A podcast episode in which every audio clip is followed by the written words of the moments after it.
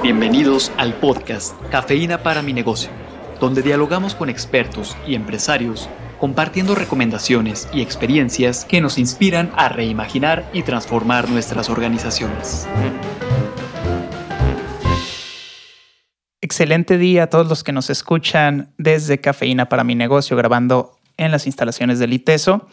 Y hablar de tecnología es hablar del futuro, hablar del presente y hablar de algo que nos compete a todos.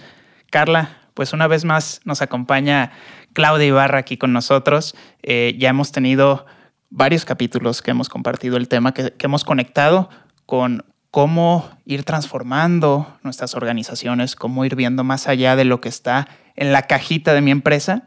Y eh, aquí cae, creo, un tema excelente para ello, que es la tecnología. Bienvenida. Muchas gracias, muy contenta de estar acá.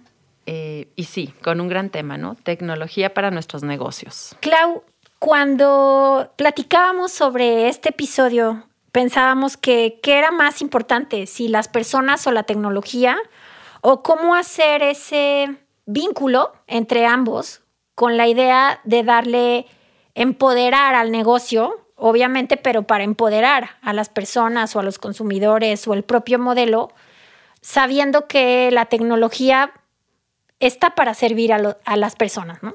Sí, justo esta última parte que compartes, Carla. La tecnología es un medio para que la humanidad florezca, para que nos dediquemos a aquellas cosas donde como seres humanos debemos estar. La tecnología es un medio y ese es mi punto de vista y es el que aplico en el día a día. Eh, no es un fin en sí mismo, sino es algo que nos ayuda alcanzar nuestro mejor potencial. Entonces, para mí nunca es dicotomía, personas o tecnología, y creo que es personas con tecnología o con alcance a tecnologías que nos ayuden a vivir bien, al buen vivir, vivir mejor, en colectivo. Creo que es para allá el sentido que al menos en el ITESO queremos ah, darle. Claudia, creo que sería muy valioso en este momento retomar un poco, irnos un pasito para atrás, identificar a qué nos referimos cuando hablamos de tecnología. Hablamos de computadoras, hablamos de programas. ¿Qué es tecnología? ¿De fórmulas? Sí, claro. Yo quiero decir en este espectro de las personas que luchan día a día por hacer negocios, que cuando decimos tecnología no debemos de pensar solo en lo que está en la frontera, en lo último de lo último. No es solo eso y no es solo eh, algo que puedes tocar, ¿no? Como computadoras, etcétera. La tecnología puede ser también tu formulación, puede ser tu procedimiento, tu forma de hacer las cosas, puede ser un, algo que está documentado como una ruta a seguir, entonces puedes tocarla y no tocarla. La tecnología es saber cómo, sé cómo hacerlo y esa es parte de mi tecnología. Obviamente, dependiendo del contexto en el que estemos, necesitarás tecnología de punta o tecnología suficiente. Claro, porque ¿qué pasa si todos mis recursos se van a tener la tecnología de punta?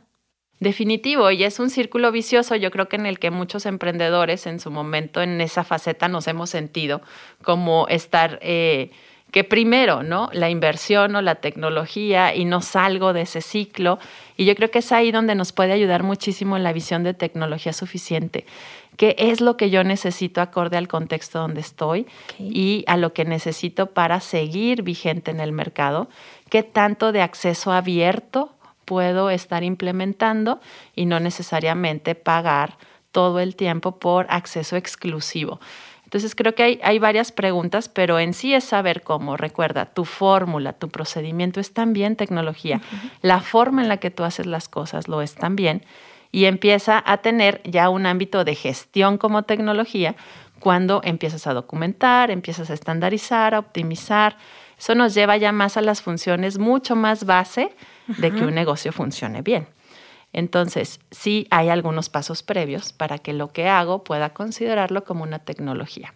Como en otros episodios, empezar por documentar, optimizar, estandarizar. Y también por lo que te escucho, informarnos. Sí, claro. ¿Cuáles son estos este límite o la parte del bordecito donde van los mayores avances tecnológicos de esta industria o de este sector, e ir conociendo estos gaps por lo que te alcanzo a escuchar. Totalmente. ¿Cuál es, y, le doy la palabra a Rafa, cuál es ese como segmento, ese espacio, ese punto de tecnología en el que yo debo moverme, ¿no? Como ese halo ese halo de tecnología. Claro, sobre todo asumiendo a qué mercado estoy y quiero atender, porque igual en mi industria se maneja un sector altamente tecnológico, pero no es el que estoy buscando atender. Exacto, y obviamente quiero atender a alguien muy tecnológico, voy por tecnología de punta. Quiero atender a alguien que ha estado en rezago, quizá voy por tecnología suficiente. Entonces sí, es cuál es la mejor tecnología para alcanzar mi propósito como organización.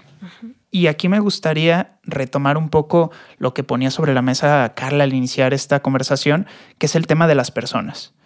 Entonces, ¿en qué momento las personas y la tecnología entonces suman para lograr justo esto que mencionabas, el propósito de mi empresa? Yo creo que el propósito es el link el enlace entre las personas y la tecnología.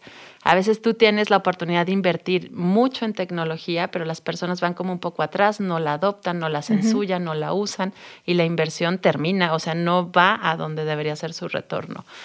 Eh, el propósito es lo que va a mover a que la tecnología sea vista como un fin para que logremos ese propósito, ¿no? Y muchas veces las personas tienen el propósito, pero sin la tecnología necesaria rompemos ese puente.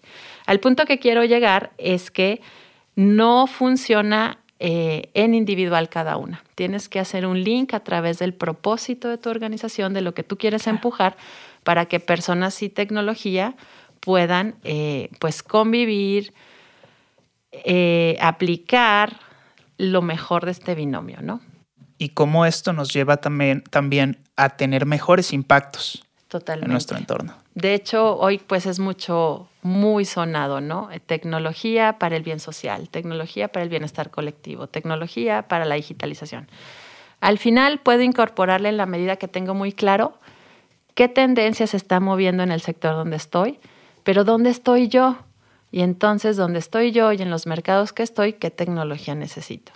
Clau, gracias por este espacio de diálogo. Me parece que lo que hemos dicho hoy nos ayuda a pensar cómo podemos fortalecer la tecnología en mi negocio, cómo la puedo incorporar y cómo esa tecnología en el negocio con las personas, haciendo este link para llegar al propósito, nos va a llevar a generar impactos de tipo social, ambiental y hasta financiero, que al final de cuentas lo platicamos en el episodio anterior. Exacto. Gracias por haber estado con nosotros. Muchas gracias. Gracias. La cafeína comienza a hacer efecto. Compártanos sus impresiones en la sección de podcast de nuestro sitio web universidadempresa.iteso.mx.